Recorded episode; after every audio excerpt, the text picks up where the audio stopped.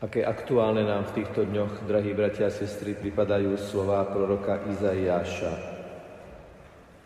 A nie toto je pôst, aký som si vyvolil. Rozviazať putá nespravodlivé, uvoľniť povrazy otroctva, zlomených prepustiť na slobodu a rozlámať všetky okovy.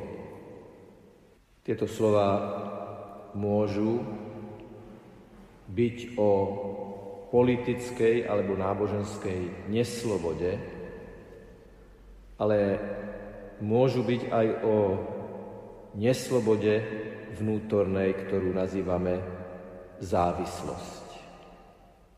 Závislosť na drogách, sexe alebo peniazoch.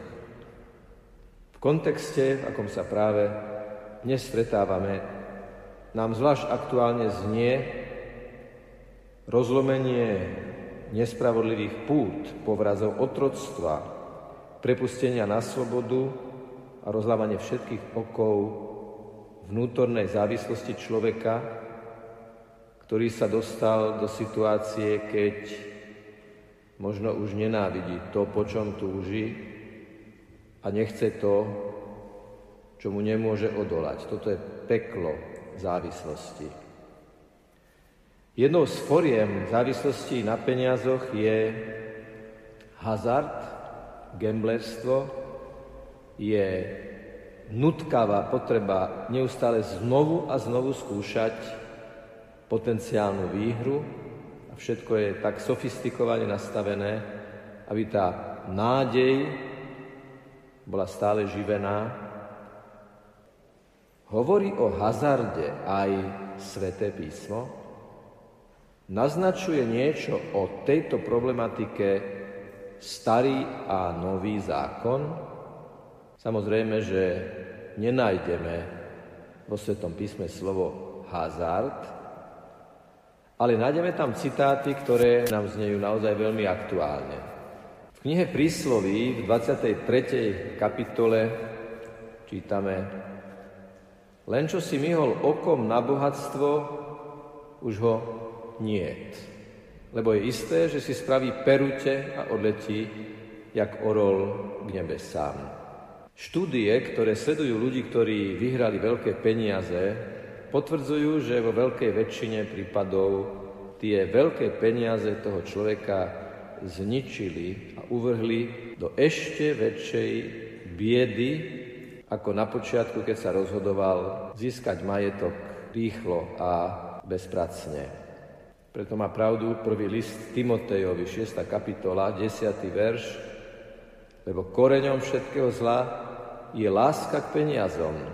Niektorí po nich pachtili a tak zablúdili od viery a spôsobili si mnoho bolestí. Ale ty, Boží človeče, utekaj pred tým a usiluj sa o spravodlivosť, nábožnosť, vieru, lásku, trpezlivosť a miernosť. V liste Hebrejom v 13. kapitole čítame Vaše správanie nech je bez lakomstva. Buďte spokojní s tým, čo máte. Veď on sám povedal, nezanechám ťa, ani neopustím. A veľkú pravdu majú aj príslovia, tentokrát 13. kapitola, Ľahko nadobudnutý majetok sa rozplynie, ten však, kto zbiera pohrstke, dopracuje sa bohatstva. Takže keď hovoríme o hazarde, hovoríme o čom vlastne? Čo je to hazard? Hazard je ochota riskovať peniaze v pokuse ich rozmnožiť, ale spôsobom, ktorý je absolútne nepredvídateľný. A aj keď teda Sveté písmo priamo neodsudzuje hazard, lebo toto slovo tam nie je napísané, nájdeme tieto citáty. Sveté písmo teda varuje pred láskou k peniazom a povzbudzuje nás, aby sme boli veľmi opatrní voči pokusom zbohatnúť rýchlo a bez námahy. Naozaj veľké pokušenie. Prečítam vám svedectvo človeka, ktorý sa zo závislosti na hazardných hrách dostal. Bol už na hrane a uvedomil si, že už takto ďalej nemôže. V tejto hraničnej situácii, keď sa chcel, musel rozhodnúť, píše. Keďže som vyrastal vo veriacej rodine, v poslednej chvíli som začal z plného hrdla kričať na Boha, nech mi pomôže. Bolo asi pol jedenástej v noci. Keď som hral počas hráčského obdobia, som na Boha úplne zanevrel. Ale po tomto výkriku nastal vo mne úplný zlom. Zmizol všetok strach, opadli všetky starosti a napätie, pocitil som obrovskú úľavu a chuť žiť, napraviť všetko, čo sa pokazilo. Udialo sa to v priebehu niekoľkých sekúnd. Vrátil som sa do ubytovne, hneď na druhý deň som začal riešiť veci, modlil som sa najmä za prácu, aby som mal financie na vyrovnanie dlhov. Jadom tohto príbehu je, že človek, ktorý sa chce oslobodiť, ako to slubuje prorok Izajáš, kričí modlitbu na Boha a v tom kriku je tá naliehavosť a viera a dôvera, že Ty mi, Pane, môžeš pomôcť. A Boh chce pomôcť všetkým, ktorí akýmkoľvek spôsobom prispievajú k tomu, aby k takýmto závislostiam ani len neprichádzalo. Príležitosť robí zlodeja. Alebo povedzme to inak v našich súvislostiach, príležitosť robí závisláka. To, o čo sa zajtra pokúsime, že budete stáť pred volebnými miestnosťami, aby ste ponúkli ľuďom, aby svojim podpisom znížili riziko takýchto závislostí tým, že v tomto meste nebudú hazardné hry, ste predlženou rukou Boha, ktorý chce rozlámať okovy, každú nespravodlivú závislosť, všetko to, čo človeka zvezuje, čo ničí rodiny, čo ničí vzťahy, čo ničí samého človeka v ňom samom. Je úplne jedno, či vyzbierate jeden, alebo desať, alebo tisíc podpisov. Boh vidí vašu snahu, bratia a sestry.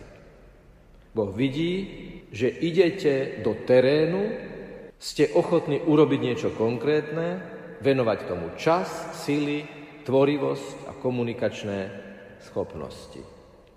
Lebo ono to nie je jednoduchá vec niekoho osloviť, ponúknuť mu, osloviť ho s konkrétnym problémom a požiadať ho o podpis. Vy už teraz viete, že okrem mnohých sympatických prejavov možno zažijete aj kde tu nejaký ten hejt. Ale to je súčasťou príbehu. Táto omša je obetovaná za to, aby ste mali silu, aby ste mali vytrvalosť, aby vás Pán požehnal, aby ste aj v tom zajtrajšom počine precítili, aké krásne je, keď môžeme niečo konkrétne urobiť pre dobro.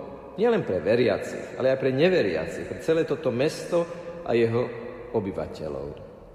Už dieťa, ktoré vidí herňu, už len vidí blikať tie ponuky, už len vidí tie možnosti, už to môže mať devastačný účinok. Lebo je to istá forma ponuky obrazovej. Nehovoriac o dospelých, ktorým sa v podstate stále dáva ako keby blízka príležitosť k niečomu, čo nie je vôbec rozumné. Ďaka za vaše rozhodnutie, nech na vás počíva Božie požehnanie.